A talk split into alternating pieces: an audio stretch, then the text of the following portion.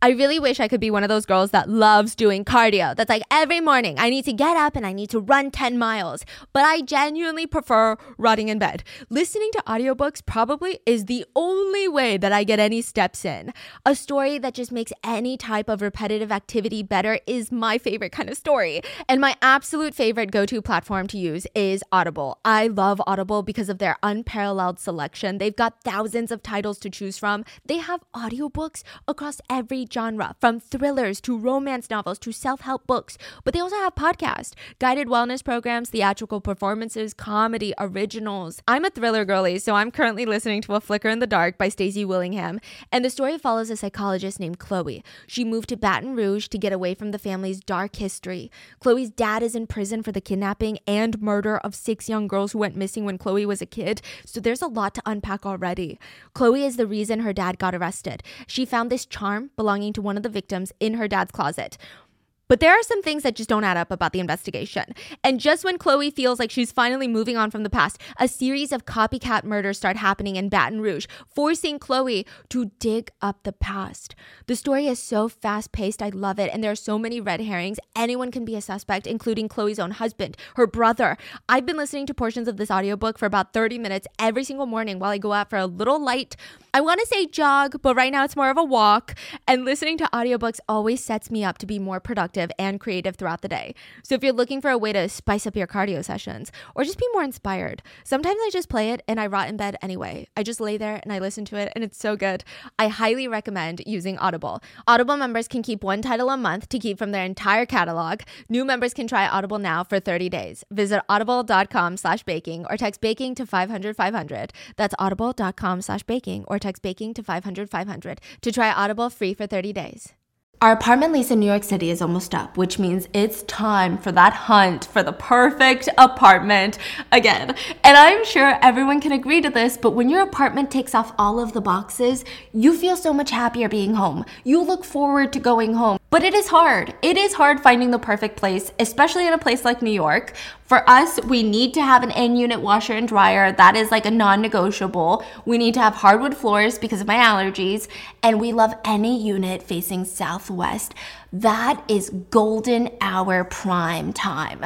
And since we're not in New York City right now, we've been using apartments.com to help us find our new home. Apartments.com has helped millions of renters find their perfect place with powerful search tools to help find a rental listing that checks all of your specific unique boxes. I love that there's a ton of 3D virtual tours, which have come in honestly so handy for us because we're constantly traveling these days. It saves us so much time and money, and it's really helpful for if you're moving to a new city. Maybe you're moving to the next town over, saves you so much time. My favorite feature though is the amenity filters. So you can make sure your possible future home has all of the amenities you need. Like I said, in unit washer and dryer, but you can even search for units with a balcony so you can enjoy a nice sunrise with your coffee. And once you find a new place that you like, you can even favorite them so they're all neatly organized. I get so excited to apartment hunt every night with my fiance. So visit apartments.com, the place to find a place. Bada bing, bada bing. Welcome to this week's episode of Bacon a Mystery, Bacon a Murder. And I feel like it's Spooktober already. I feel like I want to dive into the haunted, the creepy, the extra I was gonna say extraterrestrial, but I'm not really that into aliens. So we're just gonna get into the paranormal. And normally, I'm not that much into ghosts either. I don't really like a ghost book. I don't like a paranormal thriller. I don't like a paranormal show, mainly because I feel like it just looks goofy. Like there comes a point in the show where I have to let out a little giggle gaggle because I'm like, this looks redonkulous. Why is the ghost hanging upside down like a bat and going like in someone's face? That's not even scary anymore at that point. That's just called a mental breakdown. That's a regular Tuesday for me, sister. So, anyway, I thought I would give this K drama a try. It's called Revenant, not to be confused with Leonardo DiCaprio's The Revenant. okay. Yeah, yeah, yeah, yeah, yeah. But it's a good one, okay? I got a lot of um I got a lot of requests to do it. I'm just gonna jump right into it. I don't even want to tell you what it's about. Is it good though? It's good. Okay. Oh, it's good. So do you know what a hanok is? You know what a hanok yeah. is. We stayed at a hanok together. A hanok is one of these old traditional Korean homes. The doors they all slide. They're not thick. They're made out of wood and thick pieces of paper. Can I just be um, for real with you guys? We stayed at a Hanok hotel and there was no lock. There's like the worst lock. And there's, I think, six different units on mm-hmm. that level. Yeah. Yeah, let me tell you. Let me tell you, it was not fun in the sense that like my paranoid booty could not handle it. Even at a regular hotel room, I need to triple lock it, put like those door stoppers on it, those little security alarms when you travel. There was nothing. It's one of those like hook locks. Yeah. Yeah. Yeah. Yeah. So think about that, okay? And obviously, the way I'm describing it, it sounds like a house that I could build, but it's actually really, really beautiful. It's got a certain charm to it. You know, the fact that people used to live in these types of homes, fascinating. When the light shines through the doors and the windows that are sliding and the, just the wood, and then like you got the tall ceilings with the arched ceilings. I'm not an interior designer, I'm not an architect, okay? Now, in the opening scene, we've got this older lady, a grandma, if you will, and she owns this house. She lives there with her son by the name of Kang Mo, and he's a middle aged man that seems to be in some sort of scholarly profession. He's got a whole wing of the house to himself, and every single corner of this area is filled with just old looking books. Not even regular textbooks. I'm talking leather bound journals, paper bound journals that the, the pages are so yellow it looks like someone peed on them. That old. There's those scrolls that you have to undo. It's giving mm-hmm. what the fork is going on, right? I mean, it's weird. This particular night, it's even weirder because it's thundering and it's raining outside.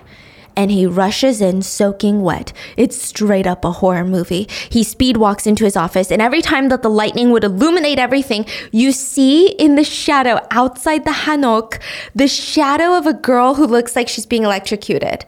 So she's standing there, but her hair is all standing up and kind of loose. Wait, wait, wait, I'm so sorry. Is that are you talking about a ghost or an actual person? Uh, we don't know. You know what I mean? We don't know. It looks like an actual person.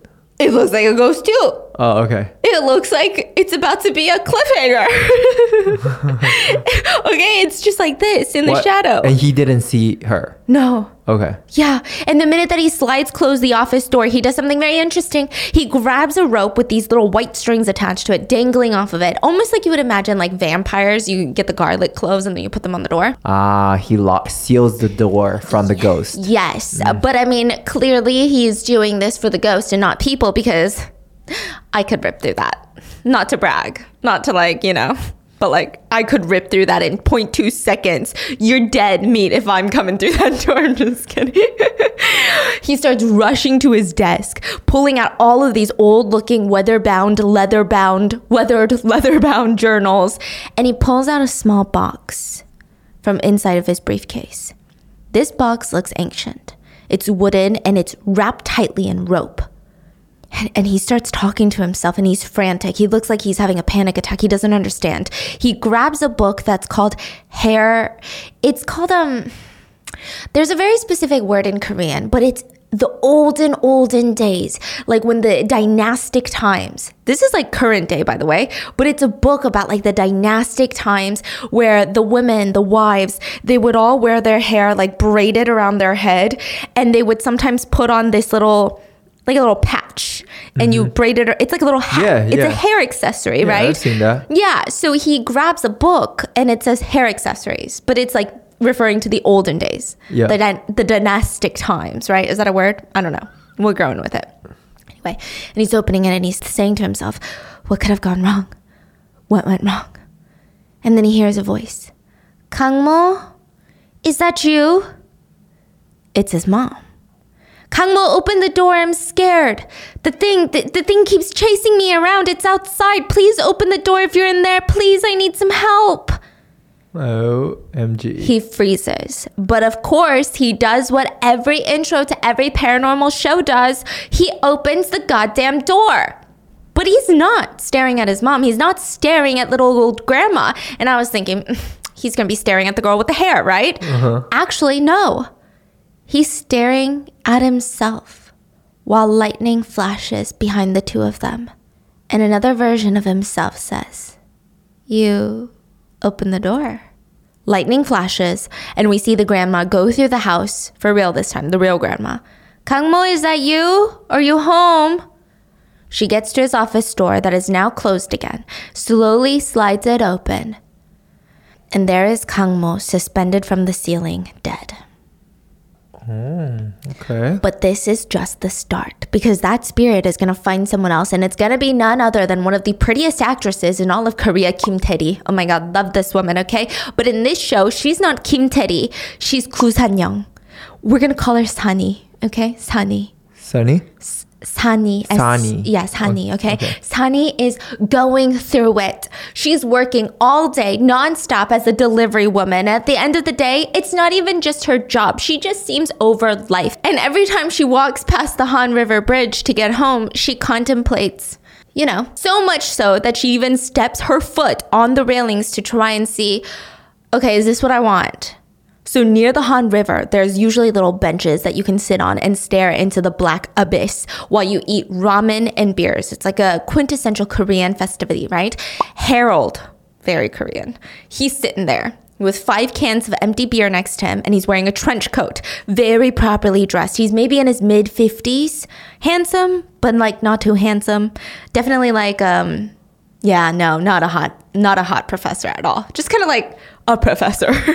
okay, he's properly dressed though, so he gets brownie points for that. He's sitting next to a student, lecturing him about something called death by intimidation. It's a code of law that was added back in the day. But as he's talking, we see a shift in the energy. There are these weird black shadows traveling fast near the Han River, reflecting off the dark waters, and Harold jumps up, throws his beer on the ground. It started again. He starts booking it towards the bridge. He sees someone standing there. It's Sani, ready to jump, leaning over. So he's booking it, running faster and faster, jumping over the guard railings. And I would say Harold, like I said, is like 50 years old, but he's built like a 21 year old because I wouldn't even be able to do that. And I'm very much younger than him, okay? He sees Sani. He's doing some Spider Man Marvel action parkour across the bridge, running, running. He's running straight into oncoming traffic to get to her. And he keeps saying, It started again. And we're like, What the hell started again? At one point, he gets hit by a car, but he gets up and he gets to the girl. He shoves her off the railing and she screams, Oh my God, Ajashi, what the hell are you doing? It's not Sani. It's a random girl that was just on the phone with her boyfriend, standing and looking over the edge. What? We find out that Sani was on a completely different bridge. Oh. And Harold looks around, breathing fast. Cars have stopped in the middle of the road, cursing him out, and he's caused utter chaos. One man gets out of the car. Harold sees these black shadows forming on the pavement, and it feels like he's the only one that can see him. And they're moving closer and closer to the man that just got out of his car, and Harold screams, No! The shadows on the ground look like they jump up from the pavement and grab onto this man and throw him off the bridge. So you're saying the shadow basically came alive? Yeah, and killed someone. Huh. And he's dead, but it looks like he jumped by himself. Into the water. Yeah. Sani is about to do it when her phone rings and it's her mom. Honey, they caught them. The people who scammed us with the voice phishing calls, they caught them. Sani puts her phone in her pocket and runs to the police station. Um, I just want to say something. They're really doing Sani dirty because lots of uphill running in this show. Okay? Just running uphill nonstop. She's been doing it all day. I'm tired watching. Now she gets to the police station. There are countless families just wailing outside. All of these people have been scammed by these voice phishing motherforkers. And she's saying, Mom, what's going on? I thought they caught the guy. Why is everyone crying? Sani's mom is crying too, holding on to her. They said it's all gone. Our money is all gone. They used it already. The criminals spent it all. Her mom is crying and they're screaming.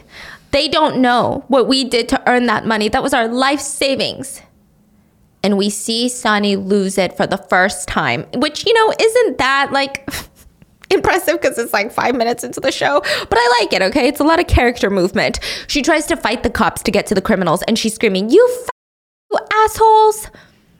And then after this gut wrenching scene, we see Sani and her mom walk uphill, back home in silence. And you just know she's been holding it in because she finally turns around and says, Mom, how could you just send it over without even verifying if they were telling the truth? Do you know what I did to earn that money? Like everything I sacrificed? How could I not, Sani? They said you had been kidnapped. You're the only one that I have. And if you had just answered my calls, then maybe I wouldn't have sent it over. Oh my, I told you I was working that day. I told you that.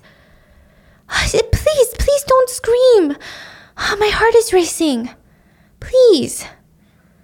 Sani wants to yell more, but her, her mom has a heart condition that she doesn't want to trigger. Did you take your meds? No. Okay, let's go inside. Come on. They live in this rundown apartment where Sani does most of the housework. Her mom has definitely some sort of, I don't know if it's just the heart condition or other some sort of ailments, but she seems sickly. Come on, eat. How can I eat when I've done nothing right? Mom, don't be so dramatic. Just eat. You have to eat so that you can take your meds, okay? She eats a little bite of soup and says, Sani, should I should I start working again? Sani looks so stressed. Why work, mom? Just stay home and rest. I will do whatever. Just, oh, just, just stay home.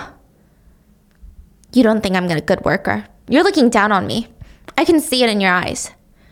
Ah, I'm not looking down on you, mom. Yes, you are. I can see it in the way that you look at me.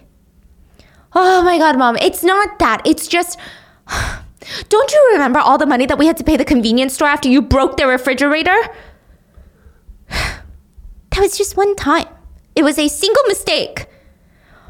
But Oma, it wasn't a single mistake. The job before you had spilled kimchi jjigae on a customer's designer purse at the barbecue place. That was like $8,000 that we had to pay back. It was soybean paste soup. Sani sees her mom getting sad, so she starts comforting her. Mom, it's okay, okay? I will worry about the money and you worry about your health. I love you. I love you, okay? So just be That's the only thing. I am healthy. And I love you. Her phone starts ringing. Oh my god, scared me. Is it the landlord? Sani's mom looks at her phone. Uh, no.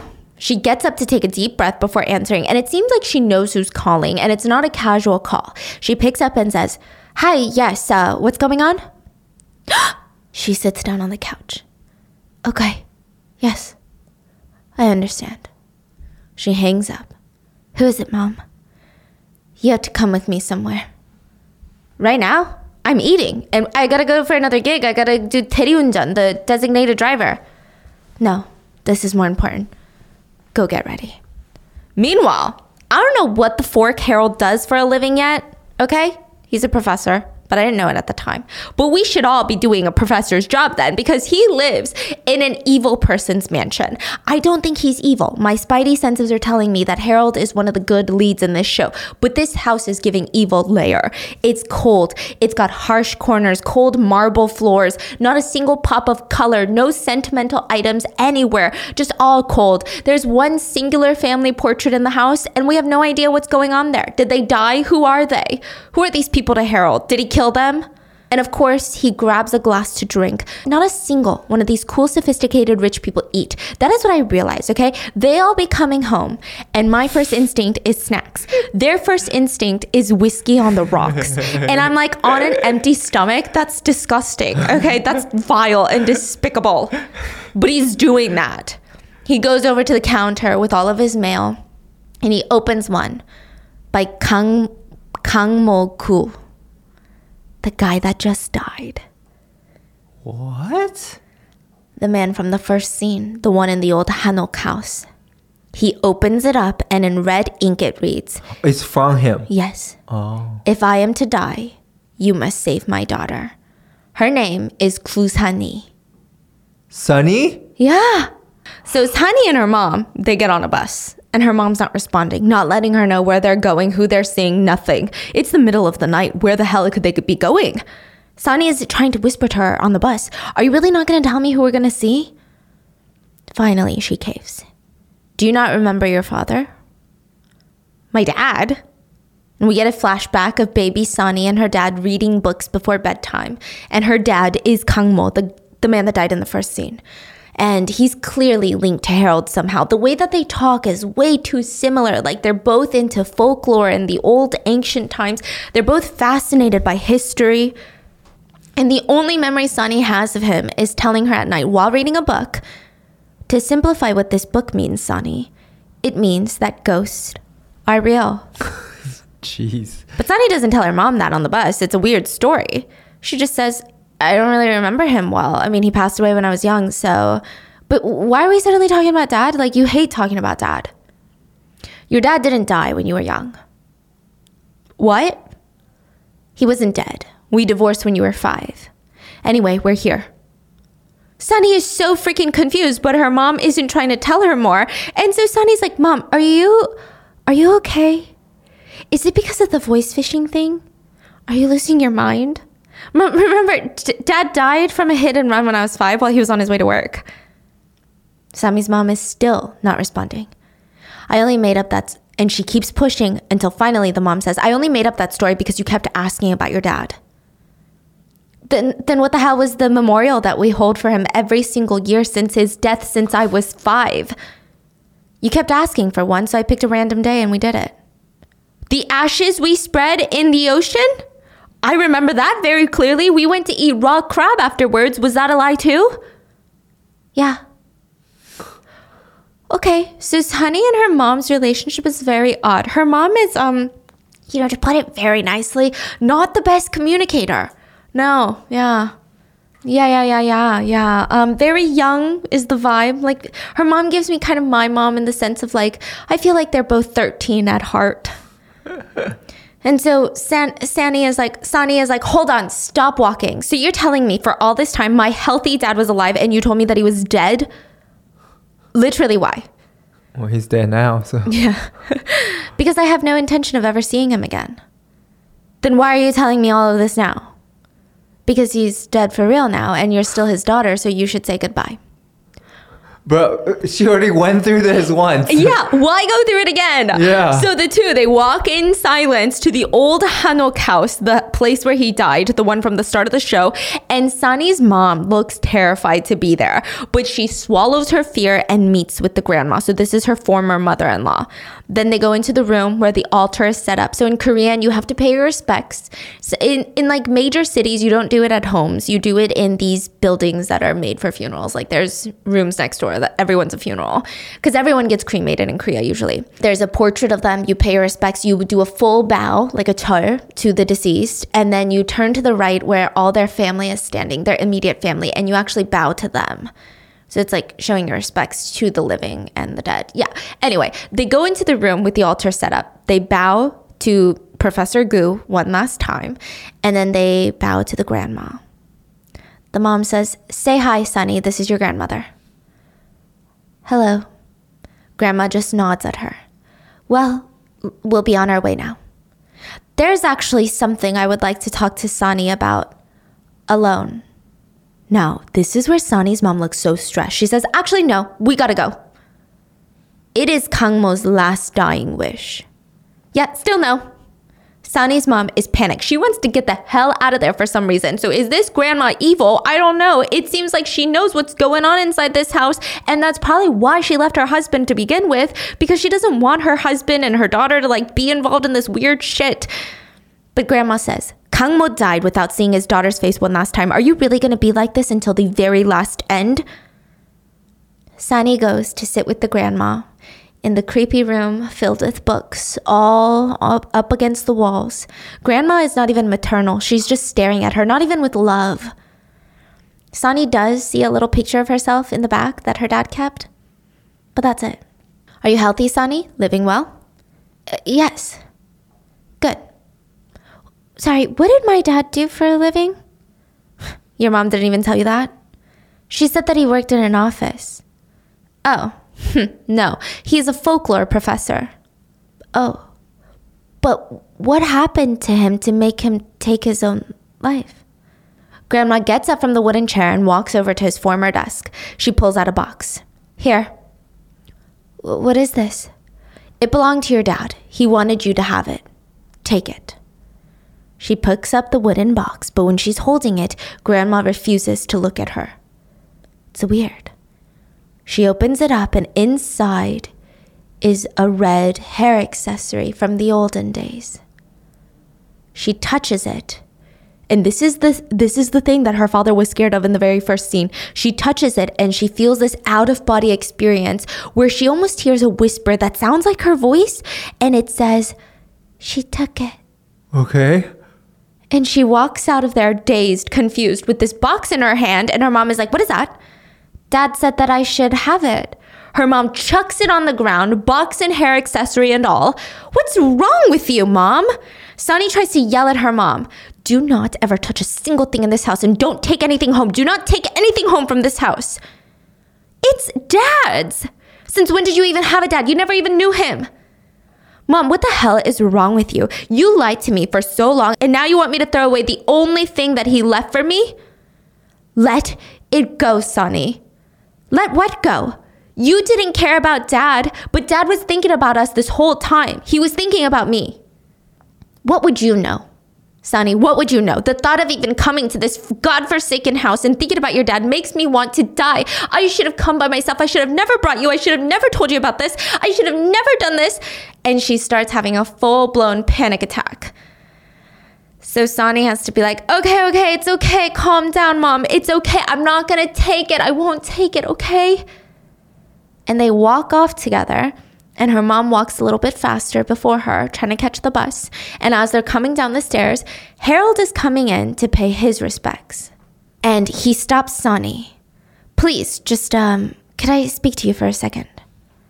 Sani's confused. Are you perhaps honey? Excuse me? Are you the professor's daughter? Um, apparently. W- why? Harold looks down at Sani's shadow. So it's nighttime, but there's these little like lamps outside. And in real life, Sani's hair is tied. But in her shadow, her hair is all floating. Bruh, what's going on? Yeah. Does Sani see it? No. Oh. Sani's mom calls for her. We're gonna miss the bus. Hurry, Sonny. Oh, I'm sorry, Sarah. I have to get going and she pushes past. Harold tries to stop her, but he's terrified of her shadow. I mean, Professor Gu was right that he's scared for his daughter. Something's going on with his daughter. His daughter is possessed by an evil spirit, basically. So Harold continues to pay respects to Professor Gu and even bows to the mother and says, Nice to meet you. My name is Harold. I worked with Professor Gu. I know this is odd, but could I ask you a few questions? Professor Gu retired suddenly 15 years ago. How did he come to pass? What was your relationship with him? Why are you here? It doesn't seem like you're here to mourn his death. Please leave. The national sales event is on at your Toyota dealer, making now the perfect time to get a great deal on a dependable new car. Like a legendary Camry, built for performance and available with all wheel drive, you can count on your new Camry to get anywhere you need to go. And with available features like heated seats and a multimedia touchscreen, you can stay connected in comfort and style. Or check out an affordable and reliable Corolla with a trim for every lifestyle, from the hip and agile sedan to the sporty hatchback. There's a dependable Corolla built just for you. Plus, both Camrys and Corollas are available in hybrid models, so no matter your style, you can drive efficiently and affordably. And right now, your local Toyota dealer has more vehicles in stock and is making delivery on new vehicles almost every day. So visit your local Toyota dealer and check out amazing national sales event deals on Camrys, Corollas, and more when you visit buyatoyota.com. Offers end April 1st. Toyota, let's go places. Let Tend Dental make your dream smile a reality. We offer a variety of top rated treatments, including Invisalign aligners. And for a limited time, Tend is offering $750 off orthodontic treatments. Offer valid through January 31st, so don't wait. Visit hellotend.com slash sale. That's hello, T-E-N-D dot com slash sale. And book your free consult today. Professor Harold leaves and goes back home, and he opens up this sliding door in his cold, cold mansion, and it's an entire operation room, an entire room with pictures of Professor Gu and all of his studies on the wall. Professor Gu studied shamanism in Korea, and he wrote reports about ghosts before he retired. Ghosts with loose, long hair that floated in the sky, that could be seen in shadows. To which other professors wrote scathing reports about how Professor Gu's thesis all had fantastical stories of ghosts with no sources or, or origins. They all believed he was losing his mind. Back at home, Sani falls asleep on her desk trying to study. So she's going to college while working all these jobs, I guess. But we see in the mirror that while she's asleep, her reflection gets up, hunts down the scammer that stole all the money from them that was let free from jail. So this little scammer, he's let free from jail because they couldn't find enough evidence. He's about to change locations with his boss. He's on the phone with his boss. And he's like getting a duffel bag and putting all their old files in. And he's like, I'm going to meet you at the new office. I'm just grabbing the rest of the files. And the boss says, Good. Open the door. And there's a static on the phone. What? You said you were at the new office, boss. What do you mean, open the door? I said, Open the door. But when he's saying it, it sounds like it's almost two voices distorting. It's like his boss, but also someone behind him at the same time saying, Open the door. Is he creeped out? Yeah. And he's probably thinking, oh my God, I'm about to get arrested again, right? it, it's a raid. But uh, instead, the static continues and suddenly a girl's voice screams, I said, open the door. The scammer gets so freaked out that he grabs his bag to run out and he does open the door and he freezes. We don't see who it is, but it seems like Sani's shadow or other self is there to see him. Okay. And we see Sani wake up super confused, okay? When she went to sleep, her computer was playing the news. Now there's an article about how scammers got out on bail for the voice phishing thing. So she's like, when was I looking up about the voice phishers? But she's mm-hmm. got no time to think about this. It's time to get to work. So she's on her delivery scooter when she gets another text message.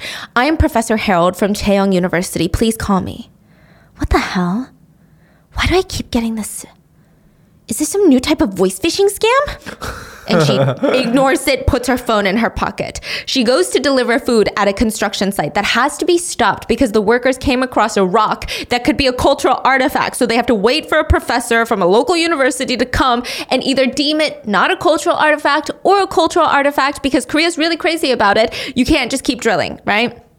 And that is how Sani and Professor Harold conveniently meets again. Here's one thing I will say about this drama. This drama is set place in Seoul, where there is a population of now 10 people. Okay? Everyone knows everyone. I'm just saying, okay? Why didn't you respond to my text, Sani? Your text? She pulls up her phone. Professor Harold, that's you? I guess we're destined to meet again, though ill fated. Wait, how did you even get my number? Just wait a minute. I have some work, but I should be quick. And he starts walking towards the construction crew. And she's like, What the hell is wrong with this guy? So she follows to deliver all the food to the construction people. And she's watching him take pictures of a rock that was used during the Chosun dynasty and that was uncovered during construction. And the head construction guy in his fancy suit is giving chop chop time is money vibes. And Harold tells him, after I get the pictures, you can continue construction. The foundation is crude, it's useless as a cultural artifact, but I do recommend a ritual. A what?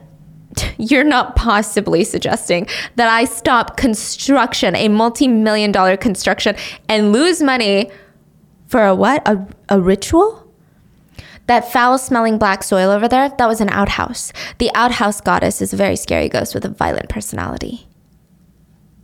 So you want if if you don't want to do a ritual, at least conduct yourselves respectfully, as these spirits have been watching over the land for over hundreds of years. And he walks off, and the suit guy is like, What the hell is that guy talking about? Harold walks off, and Sani approaches him at his car. You're a folklore professor? Do all folklore professors do this type of work? And lectures and other things. So you knew my father? No. Th- then why were you at his funeral? Harold looks at Sani's shadow, and her hair is crazier. The shadow has gotten bigger than the night that uh, he saw her at the How funeral. did she not notice this? She can't see it. When she sees her shadow, it's a regular Normal. shadow. Ah, only he does. Yeah. Mm. Yeah. And he looks and says, It's grown. What's grown? People around you will die. Excuse me? People you don't like or you wish would disappear will die. Evil spirits are said to grow by fulfilling a person's desires. Excuse me? I'm not sure what the hell you're talking about. An evil spirit has latched onto you. An evil. Are you talking about a ghost? Yes. Sani thinks that this is some sort of new scam. And Harold says, This is not a new scam. Forget it, Ajushi. I don't have money for an exorcism or anything like that. So I don't know how you got my number, but you can try someone else. So lose my number unless you need a delivery or a designated driver or something. And she's about to walk off, but he says, Let's do it right now. He throws her throws his keys to her anywhere. The longer the drive, the better. So in Korea, designated driver is actually you can rent a person, an Uber driver, to drive your car to a designation. Mm-hmm. And she's like, What the hell is wrong with you? But since Sani's getting paid and it's easier than doing deliveries, she goes for it. She gets in the car, starts driving. He's in the passenger seat. He's playing the sounds of shaman rituals. It's not a bop. You're not gonna be in the car like, ooh, that's a bop. It's a lot of like clanging and banging, right? It's loud, but he won't change the music. And Sani thinks this man is crazy. But seriously, why are you doing this, Professor? Do you just have so much money that you like to throw it around? I see them. What? I see ghosts. Sani stops the car. Yeah, I, I can't do it. Sorry. I was gonna do it for the money, but I think you're crazy. She gets out the car and she starts walking, and he chases after her. They're not all bad ghosts. Some are here to protect us, like our ancestors, and then there are those that are just wandering. They're lost. But the one that's latched onto you is a very vile one. Look, Ajashi, the four miles that I drove, that was a freebie, okay? So you're welcome. He keeps following her. I need to know how it latched onto you. Have you recently gone somewhere with very bad energy? Or have you touched something very odd, very old, something very, very old? An ominous object, not a not a normal thing? Excuse me, sir. I don't believe in ghosts, nor do I have the time and luxury to believe in something so frivolous. I have to get to work. Keep a mirror next to you and watch it. You'll see something unusual. Sani walks off and continues working till the end of the night. She's about to head home when two men stop her. Miss Sani Goo? Yes, that's me. We're from the Violent Crimes Unit. She invites the two officers inside, and her mom is confused, but they're making them tea because in Korea, you like make them tea. I know it's weird, guys. It's weird. Yeah. Why are the cops here? I don't know, mom. How would I know? They all sit down, and the cops pull out a picture. Do you know this man? She looks at it and she shows it to her mom. Mom, isn't that the guy that. Yes, it's that who stole all our money. What about him? Did he steal more money from more people? Ma'am, he's dead. They study Sani's expression. And she's like, he's dead? She doesn't seem upset because, like, come on, he's horrible, right? But she's kind of shocked. Miss Sani, where were you the night of January 2nd? Excuse me, January 2nd? Last night? I, I, oh, it was, um, yeah, it was right after your dad's funeral. She was up all night studying and then she woke up really, really late. So, yeah, she woke up at like nine, I think, slept the whole morning. Why? What's the problem? Yeah, what's the issue? The two cops don't they don't say anything and they just get up and leave. It's interesting, but now Sani can't help but think about what Harold said. People around her she hates will disappear or die. So she's sitting at her desk and she grabs a mirror and she stares into it. Yo. Oh my god, my dark circles are so bad. I should just study. So she slams the mirror down and she doesn't see anything. And I'm like, just give it one more second, okay? Meanwhile, at the police station, we got two cops we gotta talk about, okay? We got an older cop by the name of Mark. I'm talking your Korean ajoshi detective. Drinks soju, smokes cigarettes.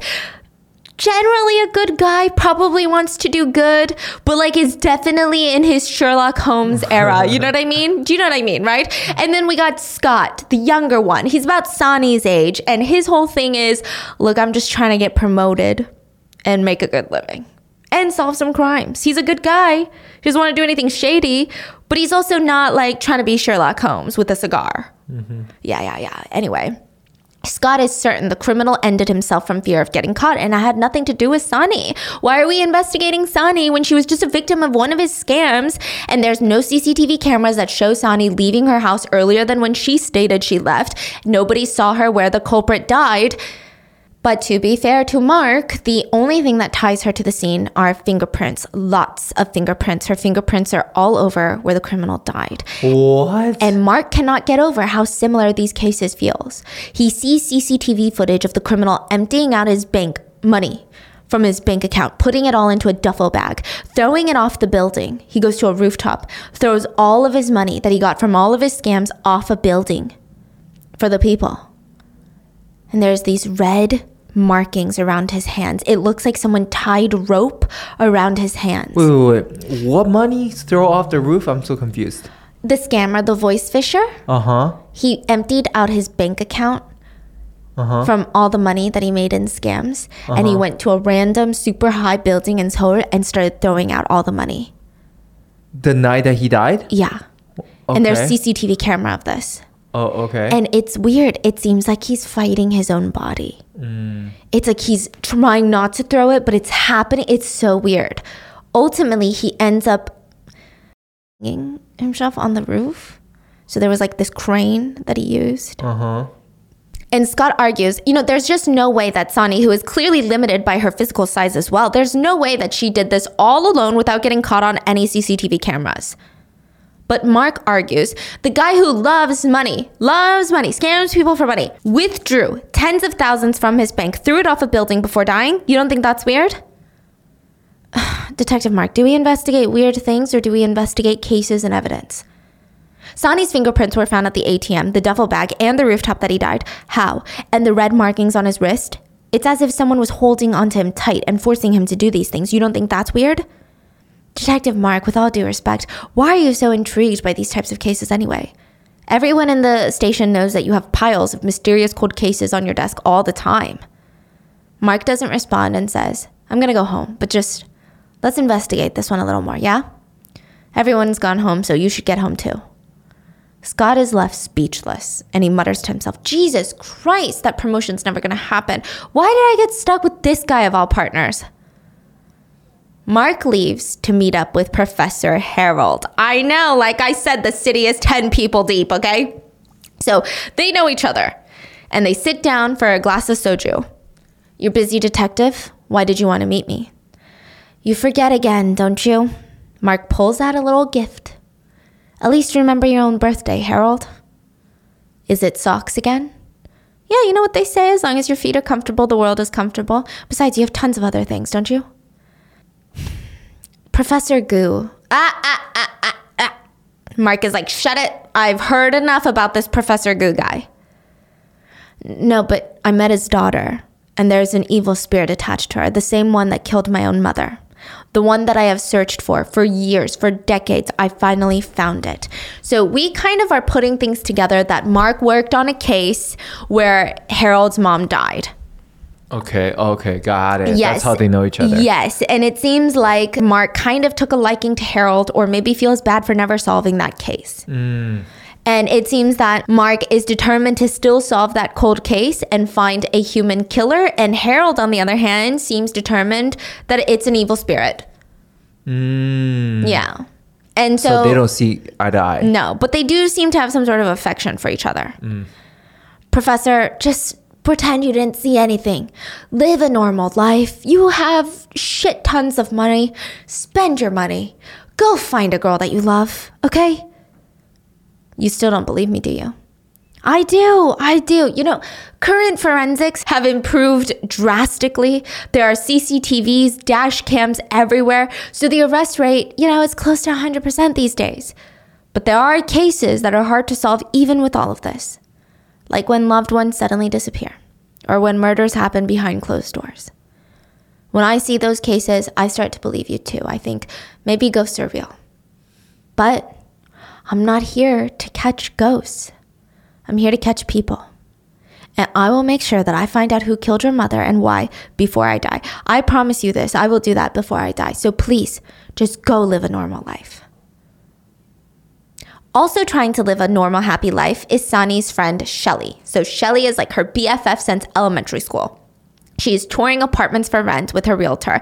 And the best, most affordable priced one, almost too good to be true in terms of monthly rates, is um kind of creepy. She goes there at night while the tenants are there to check it out, and they all give her just weird vibes. They're all standing there just staring at her. It's a mom, dad, and a son, maybe like a high school son. And as she's walking off with her realtor, she hears a crying noise coming out of that unit, like a little girl crying. Oh, did you hear that? Her realtor says, What noise? No noise. Come on, let's go. I have to close up shop. Shelly moves in. They live there? The mom, dad, Yeah, the son? and son. They're looking for new tenants. Oh, so they're moving out. Mm-hmm. Okay. So Shelly moves in eventually, and Sani comes to visit her. And Shelly's Shelly meets her outside and is yelling, "It's been ages since I moved. Why are you so busy?" I know, sorry, but I brought you a gift. Hey, those are brand name tissues, so use it sparingly, okay? And they walk into the creepy apartment that Shelly was viewing that night that she heard the crying. And Sani asks her, Wait, what were you saying in the text about some sort of ghost? The neighbors kept asking if I was all right, and they said that every single night they would hear a girl crying. Maybe there was a little girl crying before you moved in, like the old family. No, I met the previous tenants. They had a son in like middle high school. Jesus, is it like ghost season or something? Everyone, everywhere I go, all everyone talks about are ghosts. I'm serious, Sani. I hear people whispering and mumbling every night. I hear footsteps. It's sad. I don't even have money, but now I have to live in a haunted house too. Make sure you keep checking my friend location app. If I never leave this house, the ghosts kill me. Shelly, don't worry about ghosts, okay? They're, they don't exist. They eat, and it seems like Sani is gonna be sleeping over, and the two of them are catching up. And um, yeah, they're catching up about Sani's not dead, but now actually dead father. She's like, wait, why don't you go back to the house and get that weird artifact thingy that the grandma gave you? Who knows? It could be worth a lot. Wait, does that mean that when grandma dies, you get the house? What? What are you saying? I still don't get why your mom divorced him, though. He's rich. He was a university professor. What was the problem? I don't know. I'm tired, Shelly. Let's just go to sleep. So Sani is set up on the floor while Shelly is on the bed, knocked out. And in the middle of the night, long fingers open up the windows. These are older windows. And stick their hands in with their phones to take pictures of the two sleeping women, a bunch of teenage boys. Sani screams when she wakes up and sees them, tells Shelly, call the cops. She grabs a broom and runs out. I'm gonna catch the little shits. What's going on? Yeah, little teenagers are taking pictures of them sleeping. Are they ghosts or no? No, they're real teenagers. Yeah. How, how are they opening their windows? I don't get it. Oh, okay, so there's bars in these little basement apartments, right? There's Uh-huh. bars in these basement apartments, and the windows are like sliding windows. So if you don't lock them, you can like squeeze and do this. so those teenagers were just walking by. Yeah. Uh, so they're in like a basement apartment, Mm-hmm. like Parasite. Yeah. And they're like, let's see if we can get some hidden camera footage of some nasty nasties, you know? Oh, yeah. So Sani's running after these three teenage boys. One of them's wearing green shoes, another one's wearing a blue hat, blue hat boy, and they're moving fast. She tries to keep up with them, but she can't. She loses their trail. And the three boys meet up at the top of the hill and they're complaining, I thought you said that that was the house. We're gonna get arrested for some creepy hidden camera shit too now. They said that that was his house. What the hell happened? So it seems like they weren't just doing it randomly. They were looking for someone in particular. Uh huh. It's interesting. So maybe they're looking for that boy that used to live there, remember? The former tenant. And they all decide to split up and go home and promise not to tell anybody about that night. Two of the guys leave in one direction, and Blue Hat Boy is alone. And he gets a call on his phone from Hyunwoo. Oh, yeah, Hyunwoo, my cousin. He looks scared. He picks up, and all he hears is a little girl crying. Who the hell is this? Why do you keep prank calling me? He hangs up, and when he looks up, someone is there, standing. And he looks terrified, but it's not Sani that caught up with them. No, she's at the police station reporting that four sets of hands stuck their phones in to take pictures. The police are not taking it seriously. Well, do you remember their physical appearance? Or did you see their faces? No faces, but they were probably ninth graders. One of them had a blue hat, the other one neon green shoes. Other than that, any other details? No, I mean, I don't remember too much because I was just so focused on catching them. The police don't do anything. And the two girls are sent to walk back home. And Sani's saying, Forget ghosts, you need to move because of those hidden camera creeps. Ah, I know, but I need money to move. Sani? And she pokes at Sani and they look, and boy with the blue hat is laying on the ground, Ground where? on the pavement, of where? just like where their house is. outside their house? Yeah. So Sani runs over and flips him over, and there's blood on his hands and cheek, but no open wounds. It's strange. It looks more like a vampire or something. And Shelly's screaming, Oh my God, oh my God, is he dead? Shelly starts screaming. Sani is quietly terrified. She realizes that this is one of the kids that harassed them. And she hears, Everyone around you is going to die. People you hate are going to start dying. And for the first time, she believes it. She goes to find Professor Harold at work while he's teaching a class. They get into the elevator after his class, and just as the elevator is about to close, it's just the two of them inside the elevator. He stops it and opens the doors again and kind of does a nod. What? The energy is weird. There are mirrors on both sides of the elevator. Sani looks around. She doesn't see the ghost, but there is a ghost standing there between them. Wait, the professor just invited ghosts in? Yes. That's nice of him. Yeah. And Sani says, you know, just because I came to you doesn't mean anything. You don't have to create such a atmosphere, you know? For little old me. The elevator doors finally open and Sani screams, There is a woman standing right in front of them. Professor Harold looks at her and says, That one is human. and Sani apologizes and walks off embarrassed. And they get to his office where they sit down. Please take a seat. Did something happen, Sani? What you said before about people dying because of me. Can you tell me more about that? You said you don't believe in ghosts. Of course I don't, but. Forget it. Never mind. Tell me what happened. Two people around me died the voice phishing offender and a young kid. Harold looks up behind her, at her shadow. Her hair is up, but he says, Your size is the same, though. Excuse me? Two people died? Can I see their photos? It's weird, right? But the two end up going to a local funeral home. So, a lot of funerals in Korea, like I said, are in public buildings that have funerals. And you can kind of find them online, like where who's having whose funeral. It's not necessarily a thing where you reach out to people, I guess. You just kind of, it's posted online. You can look for it.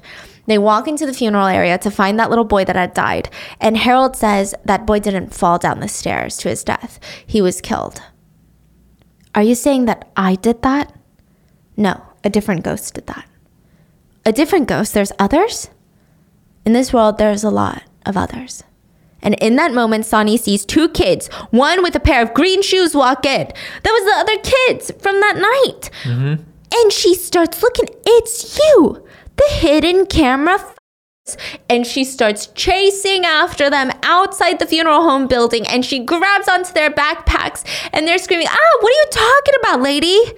She sees their name tags. If you keep lying, I'm to report you guys. You guys were with him the night that he died.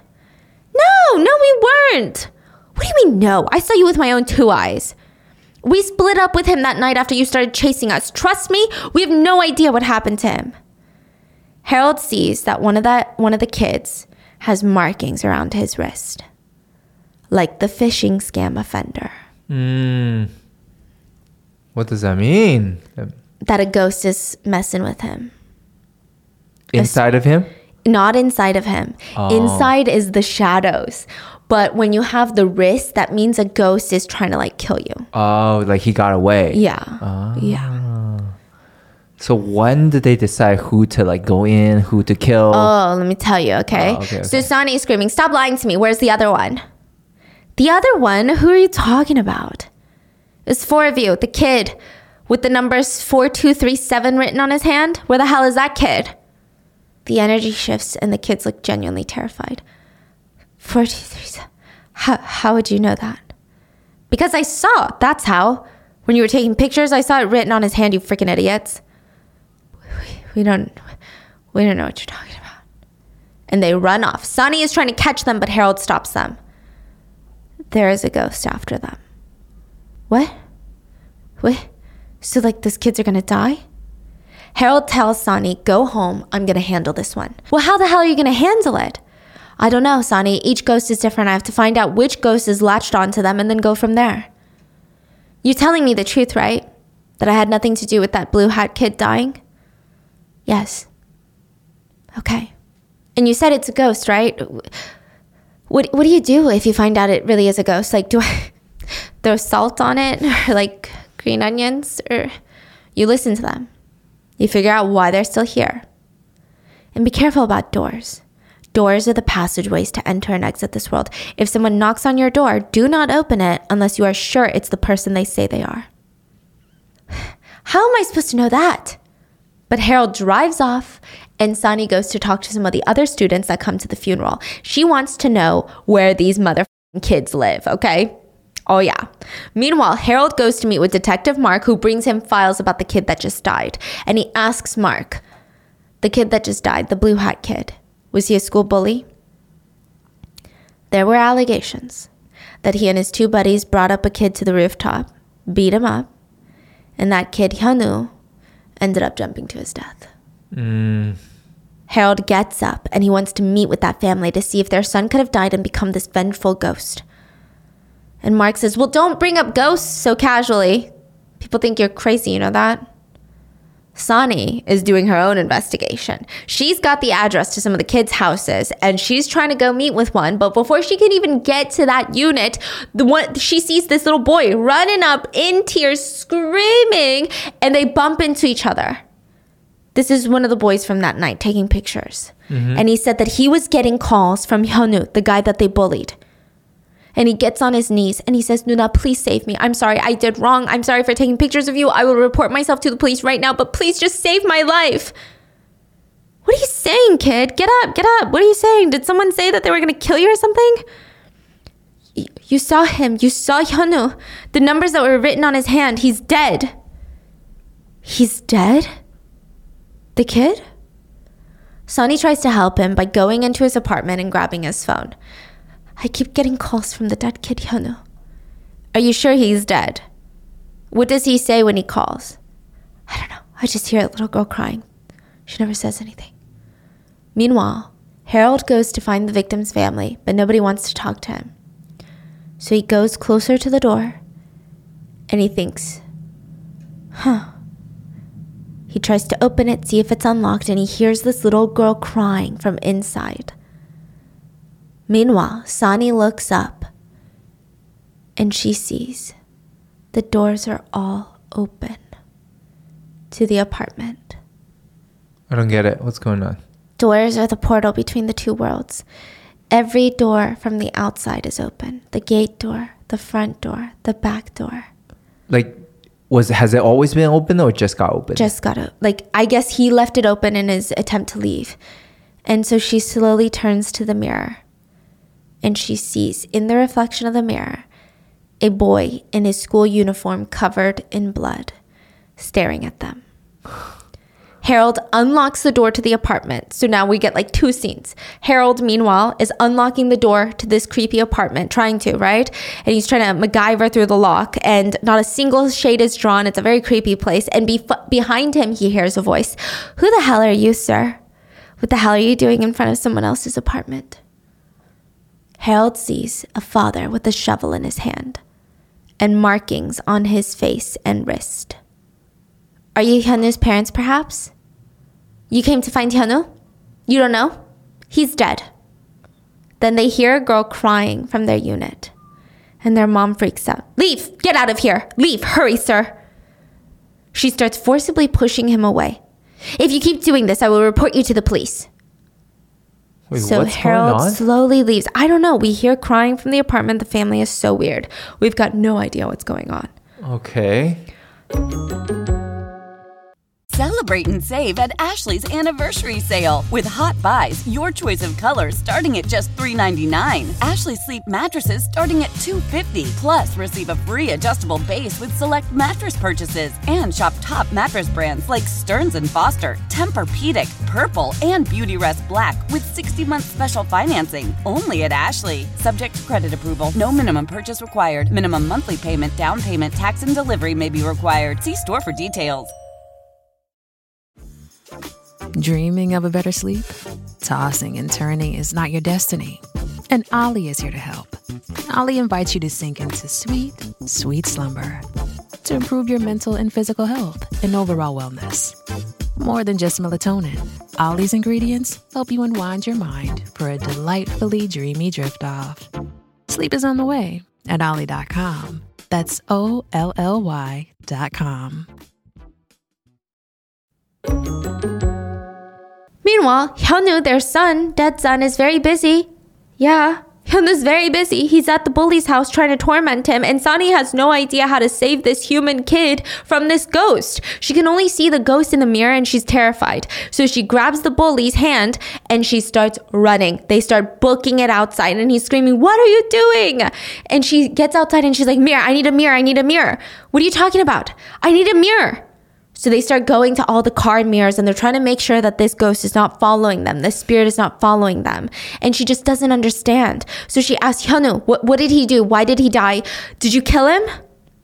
No, we never killed him. We didn't even hit him. He was hit somewhere else when he got to the rooftop. So we get a flashback where it's true. He was already on the rooftop when the three boys came up to smoke cigarettes. And he said, You know, we saved him from other bullies once before. So he thought, Maybe we're his friends, but we didn't think we were his friends. We thought he was weird. He looked at us while we were smoking cigarettes and he said, Help. And we thought he meant help from the other bullies, so we didn't think anything of it. But by the time that we looked back up, he was on the ledge. And we said, Wait, what, you, Hyunwoo, what are you doing? And his last words to us were, Please, you need to see what's going on in my house. You need to tell everyone. Okay, anyway, she's like, You didn't kill him? that escalated quick. So she's like, You didn't kill Hyunwoo. Yes, that's the truth. We didn't kill Hyunwoo. And that's everything. Well, not everything. So the boy tells Sani that Hyunwoo actually had a little sister at home. He claimed that his parents were abusing the little sister on a daily basis, and that's why people needed to check out what was going in his home, but nobody believed him because when you check the household registration, he doesn't have a little sister. That's even why he got bullied in the first place by the other bullies because everyone thinks he's a weirdo. This boy says that he has a little sister at home. Mm-hmm. But nobody has ever seen the sister or believes that he has a sister. And the they- parents deny having a sister. Uh, so the bully bully him, and these three kids are just bystanders. Yeah, they actually saved him from the bullies once, but they don't want to be friends with him because he's the outcast, but they don't necessarily want to see him be bullied. It's just they don't really like him, they don't really hate him. Yeah, They're okay. just doing their own things, you know? Everyone thought it was weird that he was constantly making stuff up. The two look in the mirror again, and Hyunwoo is there. He's everywhere in the reflections, chasing after them. And Sani is doing her best to save this kid, but she doesn't know how. Wait, so wait, she, you're, they're running right now. yeah, so she tells the kid, you know what, just go home, which is like the opposite of what, yeah.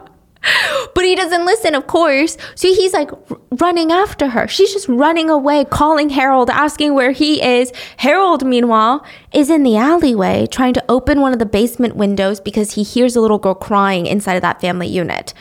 He gets the window open, sticks his phone in, starts recording, and he sees a little girl in the very corner crying.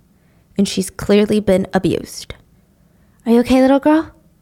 Just just hang on. I just she's gonna help you out. But before he can get back up, he gets bunked on the back of the head with the shovel and he wakes up tied up next to the crying girl. Yeah. So it's Not gonna so be sharp. intense. Yeah, not so sharp, literally. The shovel sharp though. Meanwhile, the couple, they're upstairs drinking soju. While so Hyunwoo's dad looks like an abuser. The mom looks a little bit nervous and scared of him, but also an abuser. And she asks, When did she get a hold of Hyunwoo's phone? Did you see all the numbers that she called? So the phone calls made to the boys, they were not from Hyunwoo's spirit or ghost. It's the girl. Yeah. I tracked down one of the kids, the blue hat kids, but he ended up running away from me and slipping on the stairs and dying. So So you're telling the me one. none of this is ghost activities. Nope. Harold is downstairs using a soju soju bottle to untie himself and he starts eavesdropping. The dad is planning to kill the little girl since she wasn't born in a hospital. They don't have records so they can get away with it and they don't know what to do with Harold. They hear noises coming from downstairs of Harold trying to break free, opening up the window, breaking it open. He's lifting up the little girl to be saved, blocking the door. She's climbing, trying to reach the window. She's crying. Okay, like literally, I love children. I have two nieces. I love them to death. You could not say a single bad thing about them without me getting riled up. But like, why do kids have to cry all the time? You know what I mean?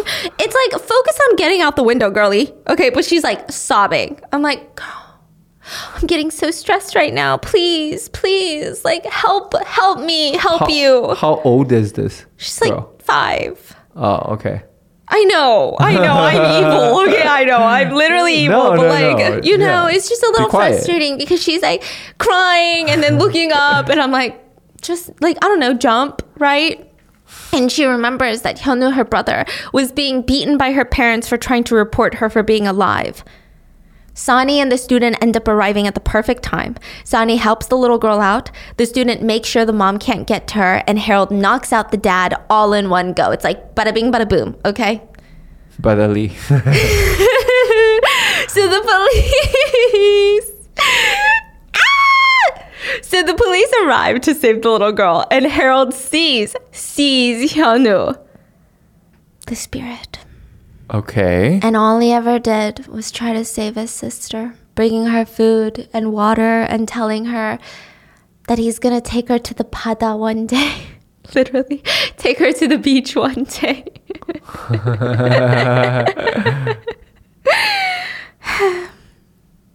anyway, and um, yeah, he's gone now. The ghost says goodbye. Oh, so now the ghost's last wish has been Yes. done. So now the ghost is done. Got it. Yes. And Yeah. the two, Harold and Sani, are sitting on the side, and Sani says, Is he gone? Yes, he is. But the spirit latched onto you is still there. Actually, no. Harold, there are no such things as ghosts. Wait, Listen, wait, wait, at this point, I was like, girl, girl, what? What? So now she's saying it's the humans that are the problem. We all thought that this was a ghost this whole time. And sure, maybe you can see Hyunwoo, maybe you cannot. But at the end of the day, the parents are the evil monsters. They did what they did, leading Hyunwoo to die. And this girl, she wasn't a ghost. It wasn't Hyunwoo calling these other boys. It was just human evil. Sani decides there's no such thing as ghosts anymore. What do you mean she decides? She saw them. She saw him. yeah. But she's like, nah, I'm good. Really? Yeah. She said ghosts might exist, but they're not the ones doing evil. They're not the ones like, even if there's a ghost near her, it's probably just hanging out with her, you know? It's probably not like doing shit. They can't really do shit, you know? And as long as she's a good person, she's a good person. I don't know. At this scene, I was like, I get it. It's the character redemption. I get it. It's the character growth. But I was getting frustrated.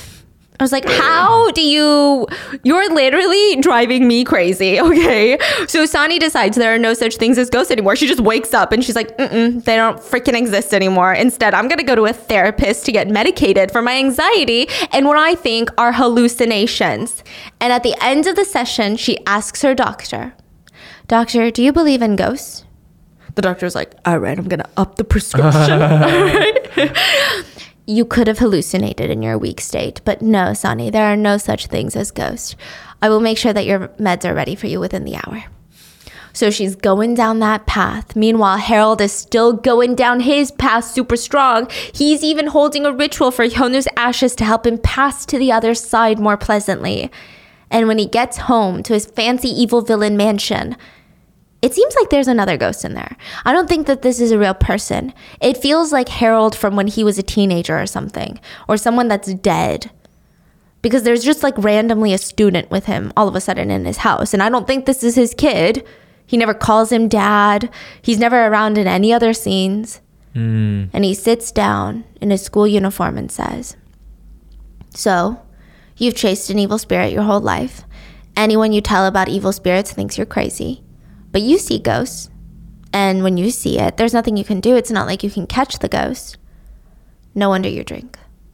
And Kangmo, Professor Gu, the professor that died, you guys have never met, despite all of your pleas reaching out to him, wanting to meet him while he was alive. So now we're like, hmm, he wanted to meet Professor Gu? Why?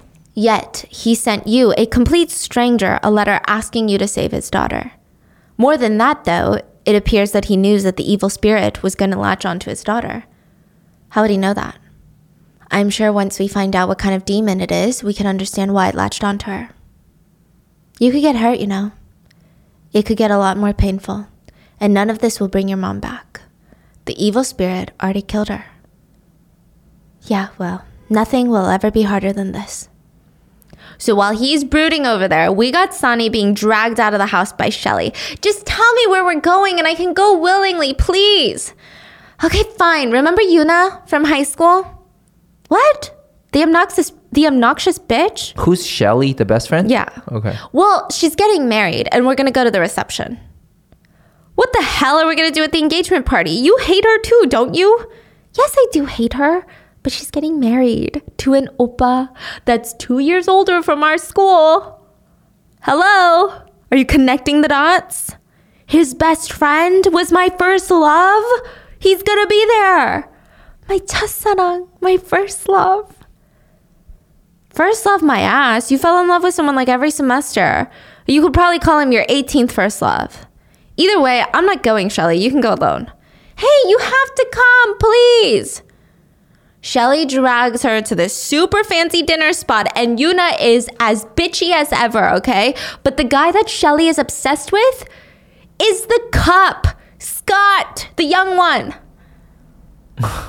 I know, I told you the population of the city is 10 people now, okay? Okay. They all get seated near each other, and Sana is just anxious. Sani is just anxiously eating her meal, and Shelly is stalking her first love. What do you think? What do you think? Isn't he so handsome in person? Like she's obsessed with him, Yeah. but he doesn't like her back. No. Okay. Sani remembers in high school, Shelly would force her to sit outside and watch Scott play basketball. Sani would cover her face with her school uniform so that she could sleep. She was freaking over it. But she would wake up afterwards to go on all fours near the basketball court because the kids had run so hard they dropped any loose change they had, you know? Which she would pick up. And of course, Scott would be watching her from a distance. He was definitely more into Sani than he was into Shelly. You know, she's the tortured main character with sadness just written all over her face. They all sit there awkwardly while Yuna talks about, well, we wanted to go to Hawaii for our honeymoon, but we thought maybe we could go somewhere a little bit more exotic. What do you guys think? I mean, obviously, I'm open for suggestions, and like money is no matter to us. Very likable people. She then turns to Scott and says loudly, Oh, but isn't it hard being a detective? There's no such thing as an easy job, you know? That's why we get paid. You should try it sometime instead of using your dad's money. Scott. Yeah. And his best friend, the groom, is like elbowing him. The whole table goes quiet. And of course, Yuna is fuming and she's looking to retaliate. She wants to take out all of this embarrassment and rejection on someone else. So she's glancing around the table. Why not on the guy who attacked her then? Uh, because girls like this, they want to tear down other girls or easier subjects. But like Scott, he got a smart mouth, you know? He'd be the type to be like, uh, shut up, Yuna. Your nose is crooked. and then she would cry about it probably for like three weeks. Yeah. Yeah. Yeah. Yeah. And so then she's like, Sani, how are you? I mean, you've always looked good in casual clothes, but don't you think you're a little underdressed? It is uh, customary to dress for the occasion and setting, isn't it? Sani tries to move her jacket to put it back on, but all of her things fall down and nobody helps her pick her things back up. Not a single person. Scott is kind of on the other side of the table. He, like he's close to her, not on the other side of the table, but not close enough to lean down. Uh-huh. And he's kind of watching in pain. And Sani is so awkward. She excuses herself to leave early because she doesn't need to stay here and be humiliated for no reason. And even when she leaves, the bride is a bitch about it. She's like, well, bye then. Scott gets up, taps his friend on the shoulder, and says, Really, dude? And then he tells the bride, I guess you'll never change. Full of shit. And he walks off, and you hear her in the back going, Did he just say that about me? Obviously, it's about you, you know. Who's it about? It's not about Sani, you weirdo. Yeah, and he tries to leave and follow Sani, but she's gone already. She's gone to sleep early because she got to wake up early tomorrow and help a moving company. Listen, when I tell you this girl is working the gig economy, she's been doing like 25 different jobs since the show started. It's like two episodes in. Anyway, they're helping this really rich family move, and the kid in the family is an absolute freaking terror, literal menace to society. She demands Sani find her new favorite doll, and Sani is rummaging through the boxes trying to find it, and she slaps her, claws her hand so hard that Sani starts bleeding, and she screams, That's not the one, you idiot! Her mom comes into the room and doesn't even scold her kid for being an absolute menace to society. She just asks Sani to help her find the little doll in a plaid dress. She says, We got it in Austria. It's her favorite doll. Um, I will look for you. And the mom just leaves, leaves the kid to be a starfish on the ground, scream crying. Harold is also busy. So much busyness. Okay, he goes to meet with Sani's mom, gets invited for tea. She has no idea who this man is. She's just inviting people in left and right for tea, this woman, okay? Why did you want to see Sani? Are you her boss? Oh my god, is she fired? I'm a folklore professor at the university. Her expression changes. Folklore professor? Get out. Please, it's very important. Sani, Sani, has she been someplace old or odd or touched something of significant? What are you saying? Did, did something happen to my girl? If she did, it might she might have touched an odd object, a very old, ancient. Could it have been an ancient red hair accessory? Red hair accessory? Sani's dad left it for her when he passed. May I see it? It's not here. I threw it away at the house. Why? W- what does the object mean? Please. But Harold just walks off and he's heading to the Hanok where the grandma is. And grandma's just packing away Professor Gu's stuff. And she spots that book about hair accessories. And on the very front page, it's like Professor Gu drew a map into the woods. So we can presume that's where he was the night that he died, when he came back in from the thundering rain. Mm-hmm. It seems like he went to some weird wooded area with this hair accessory trying to perform some sort of ritual. We can mm-hmm. assume. Sani is finally done with her moving shift and she walks towards the river and she sits on a bench and she's humming. I'm like, this is not Sani. This is the this is the demon because Sani is not a humming girl, you know. So far, she's like, what's there to hum about? The world is the world, you know. And suddenly she's. Shit. And she's sitting there, and we see because her back is to the camera, and we just see her doing something on the bench, and she mutters, "No wonder the fucking brat has no manners when her rich fucking mom buys her everything she wants. There's not a single thing in her life that she could ever want, and yet, what does she have to complain about? What What is she talking about? The kid, the little girl. The five year old? Yeah, and we see the camera turn, and she's using a box cutter to cut up the kid's favorite doll, the doll in the plaid dress, and she's humming and smiling. But slowly, that smile turns into a look of confusion, and our girl Sani is back, and she's looking around, realizing where she is, and sees the creepy doll with black eyes and plaid on her lap, and she freaks out, throws it, and starts booking it. She runs all the way into a tunnel, and she stares at a mirror in the tunnel, and she doesn't see anything in her reflection, at least not now, but when she looks down, she finally sees her shadow that Harold has been seeing. And she starts looking it around at everybody else's shadow. And finally, she looks back in the mirror, and the reflection is not her. Well, it is her, but it's not her now. It's her smiling, smirking. And then all of a sudden, the girl in the reflection says, Guess my name. Sani starts hyperventilating, but when she looks down, her shadow is normal again, and the reflection is not in the mirror. Her reflection is herself. Now, the only thing that's weird, every other person's reflection in the mirror also depicts a shadow, mm-hmm. but hers is shadowless. Mm.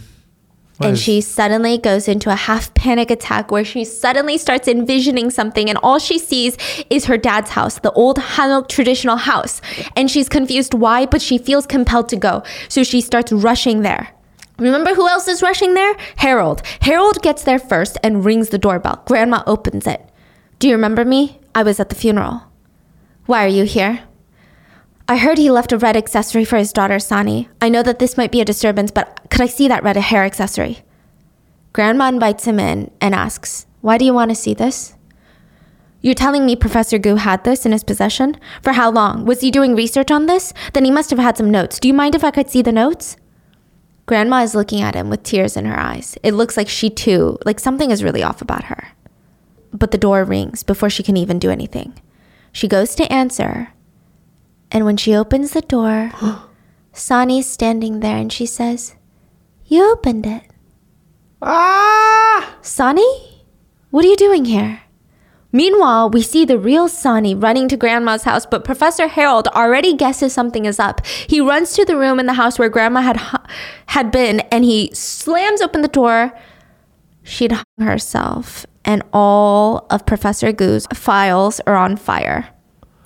Wait, wait, wait, wait, wait. Oh, grandma just herself Yeah. because of the demon that came in. Yeah. The ghost that came in. So the demon probably is strong enough to split from Sani's body now, even while she's awake. Oh. But like kind of use her body. Like I don't think that she can separate fully. Mm. She still needs like a host body. Yeah, for uh, a little bit. for can, five minutes. Yes, but can separate and force grandma to do things. Okay. Um, yeah. So Sani calls 911 because she gets there and she sees Mm. what's going on and she knows the spirit inside of her most likely killed her grandma. When the police arrive, they are less understanding of Sani's situation. They don't know anything about evil spirits. They just know that Sani might have a lot to gain from her grandma dying. And the cops just don't think that an old woman with frail health could have done this to herself. Harold asks one of them, Would you believe me if I said a ghost did it? And they look at him like, mm, I don't know what you're talking about. Detective Mark also arrives, and Harold asks him, If you get a piece of evidence that says red hair accessory on a journal, please can you give it to me? It's important. Harold tells Mark that this is Professor Gu's house and his mother is the one that died today, and he knows that this evil spirit is lingering and is killing other people. Meanwhile, Mark doesn't want to hear his shit. Mark wants to know why the hell Sani is here. Was that girl present when the grandma died?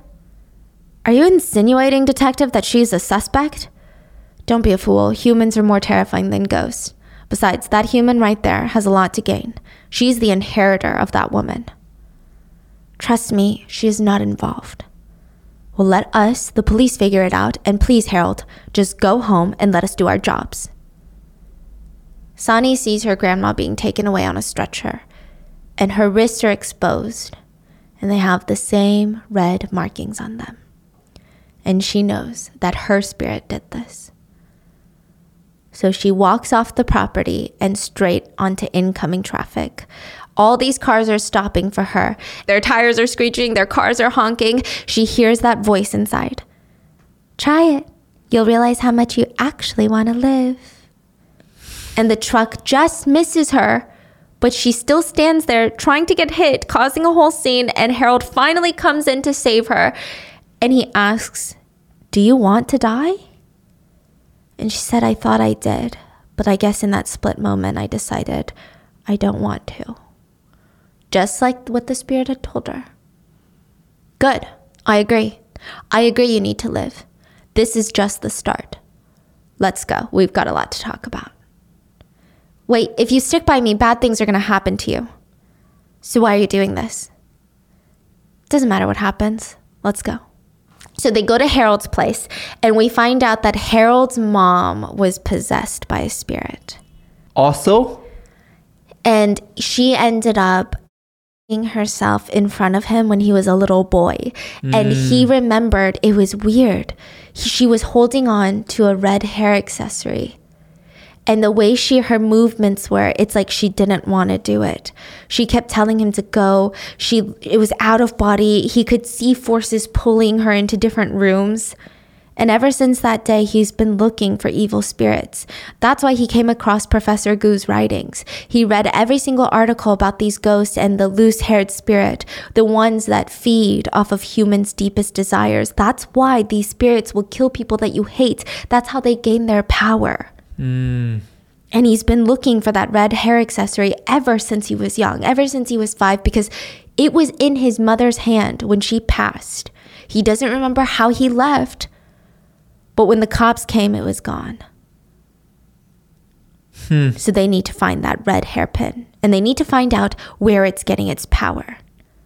And that is when San- Sani says, I remember something. when I was there when grandma died, because you know her spirit was there, she can kind of remember it. I um I saw a note, and she starts drawing that map to the tree, and we see a flashback. This seems like back in the day because everyone's wearing hanboks, which is like Korean traditional gowns, right? And we see this like shaman mother, and she gathers a group of village girls and she picks them one by one and she gifts them the red hair accessory. But the minute they touch it, they become terrified of light. They get scared of the sun, they get scared of doing anything, they don't want to eat, they just stick in a room under a blanket. And after enough days has passed, the shaman will come in with a raw plate of skinned chicken and stab them to death. So it seems like this shaman is putting all of these powers into this red hairpin. Mm-hmm. And this is the spirit. And they need to go to wherever her dad had gone to try and find this spirit and put an end to this. Okay, so it's an old old sh- shaman demon. Yes. Huh. And the dad couldn't overpower her, No. Basically. No. Ah. Mhm. And that is where we are. But okay, I had a huge question. Yes. Why did grandma give it to her? The dad, oh, the dad wants her to have it. Why? Literally, nobody knows. That's what they're trying to find out. Harold said, I have no idea why your dad would give this to you, knowing that it has evil spirits. And you're saying grandma was acting weird when Yes. she gave it to her. I thought that grandma was haunted or like Mm. had a spirit, but it seems like the dad actually gave it to her. Mm. And maybe the grandma knows what's about to happen, and maybe the dad is like, you need to give this to her because she maybe is the only one that can stop it now. Ah. So the dad wants the daughter to be haunted That's what it feels like. It's like he gave it to her and he sent the letter to Harold. to protect her. Yeah, and he knows that Harold is into stuff like this and has personal motive to want to stop this. So it's it's kind of like he is I couldn't do it, so now I have to bring in the next group of people. Mm, So he's like daughter, Harold, Unite! Ghostbuster. Ghostbusters! Yes, yes. That's the vibe I'm getting because originally she, after she found out, she was really butthurt. She's like, I mean, I get it. I didn't know my, the guy, but the fact that he would give me something knowing Yeah. this would happen to me Exactly. is messed up. Messed so up, dude. it seems like he's doing it for like the greater good. Yeah. Mm, I don't know, man. Just give it to Harold. Like, what the hell? Just be like, Harold, you wanted this so bad. Here you go. Yeah. Here you go. I, know, I heard you've been looking for it. Yeah. Yeah. Yeah. yeah. Hmm. Doesn't make sense. And why mm-hmm. didn't the, the, the ghost just kill Harold? Like, the dude's always in the way. Yeah. Right? He was at the Ha- Hanok. He's he's everywhere. Yeah. I think I get it. Storyline. We're gonna keep it moving. a storyline, but also maybe the ghost is just trying to gain more power, and she only gains power by killing people that Sani hates, because that was written Mm. in the text. Like it's you have to exploit the desires, dark desires of the um The the, the, host. host. But the you say the daughter daughter hates the grandma? Okay, I thought it was interesting because Shelly said, so when grandma dies, Mm-hmm. you get everything. Mm. And maybe the the spirit felt like, oh, she's struggling for money, so this probably is her deepest desire. Mm. Now we don't know if it is actually Sani's deepest desire, but I think that's how it became two and two. Got it. That's good. yeah, That's good. I don't think grandma just died because she was like, you're gonna ruin things for me. Got it. So every ah, I see. So demons still somewhat presents her inner self. Yes. Her dark desire. Mm-hmm. So she can't just the demon can't just do whatever the hell the demon wants. And remember, even the demon was saying, like, die. You know, you'll regret it last minute or something. It feels like she knows, like, even dark thoughts that Sani doesn't even know. Mm, Maybe. shit. Okay. Wow. So maybe Sani doesn't want her grandma dead, but maybe she thought about it for a second. yeah, maybe deep down she knows she will benefit. So Yeah. that's like a So it's not- intrusive, intrusive. Thoughts. Yes. Like, ooh, Wow, I shouldn't be, but Hmm. it's intriguing, right? Yeah. I know it's not our normal BAM, but please let me know if you guys like it. Maybe I'll do a part two. It's really intense. One more question. How does how does Harold like see all the ghosts and stuff? I think because he witnessed his mom dying. I'm sure we'll find out more in the thing. Mm. Yeah. Or I thought briefly maybe he had a spirit attached to him at one point because we see that Sani starts seeing the ghost. So Mm. I think maybe you only have the ability once you've already been possessed or are possessed. Yeah, yeah, yeah. When you have some sort of link to them. yeah. So I feel like he might have been Okay. possessed at one point, yes. Okay. Okay. Is my speculation, yes. Got it. Yes, but what are your thoughts? If you guys have watched the drama, does it get better? Does it get more convoluted? Does it get creepier? I like the filming of it. Normally, I think like these shows try too hard to be creepy. This one actually doesn't try too hard to be creepy. Even the music isn't like your typical horror show music, which I like. So it's it's actually a blast. So let me know in the comments, and I hope you guys enjoyed. And I'll see you guys tomorrow. Bye.